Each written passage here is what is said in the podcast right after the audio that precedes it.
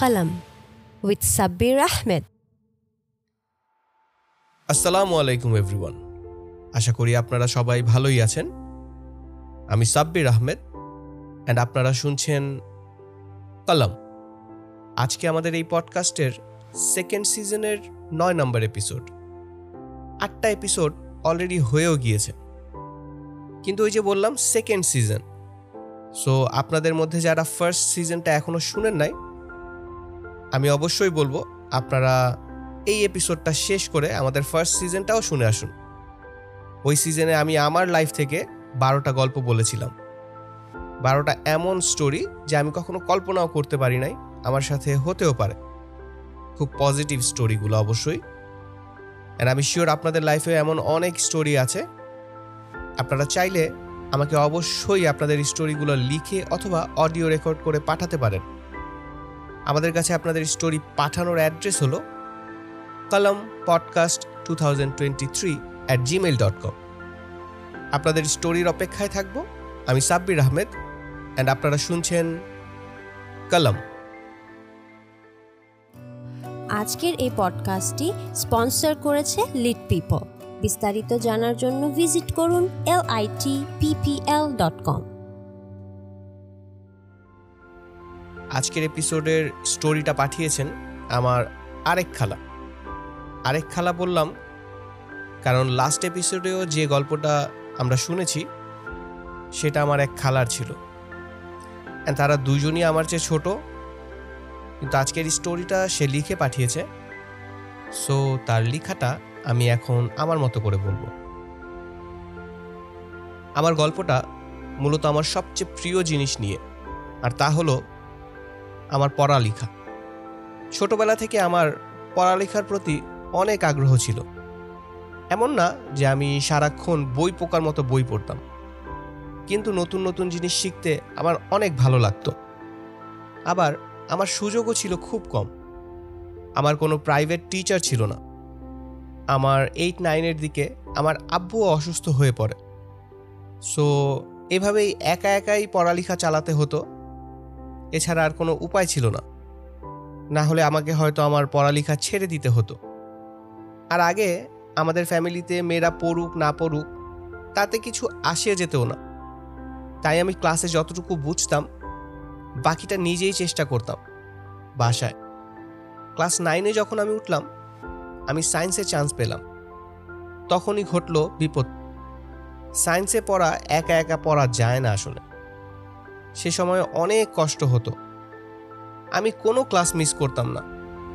চেষ্টা করতাম ক্লাসে যা বুঝায় তা আবার বাসায় এসে প্র্যাকটিস করার। এভাবেই চলছিল। আর এসএসসি পরীক্ষার সময় আমার আব্বু আরও বেশি অসুস্থ হয়ে পড়েন। তখন একটা কথা আমার অনেক মনে পড়ে।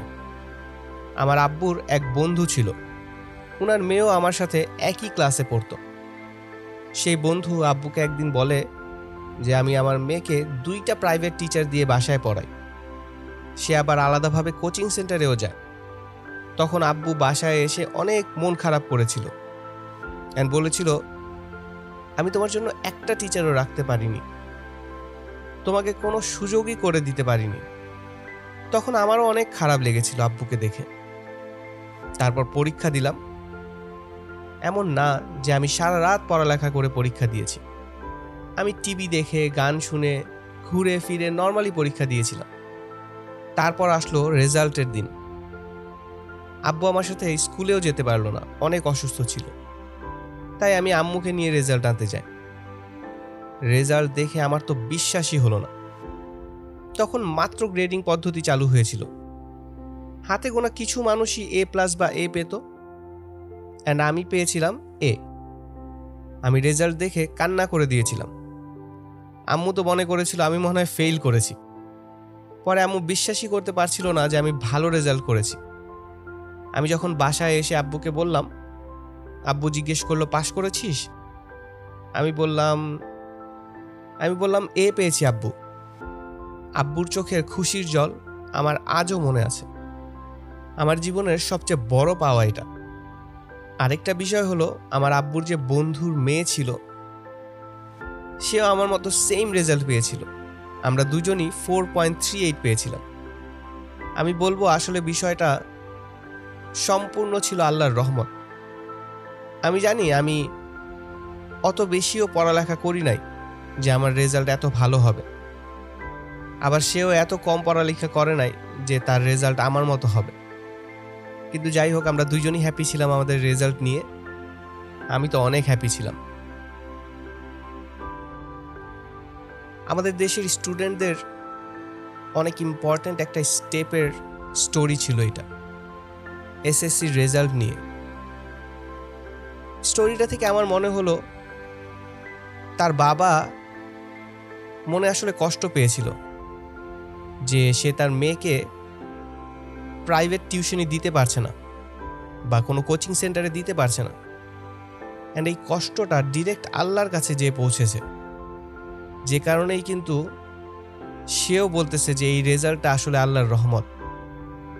আমি জানি অনেকেই এসএসসি এক্সাম দিবে বা এইচএসসি এক্সাম দিবে বা অন্য কোনো একটা এক্সাম দিবে যেটা তোমার লাইফের অনেক ইম্পর্ট্যান্ট একটা স্টেপ হবে।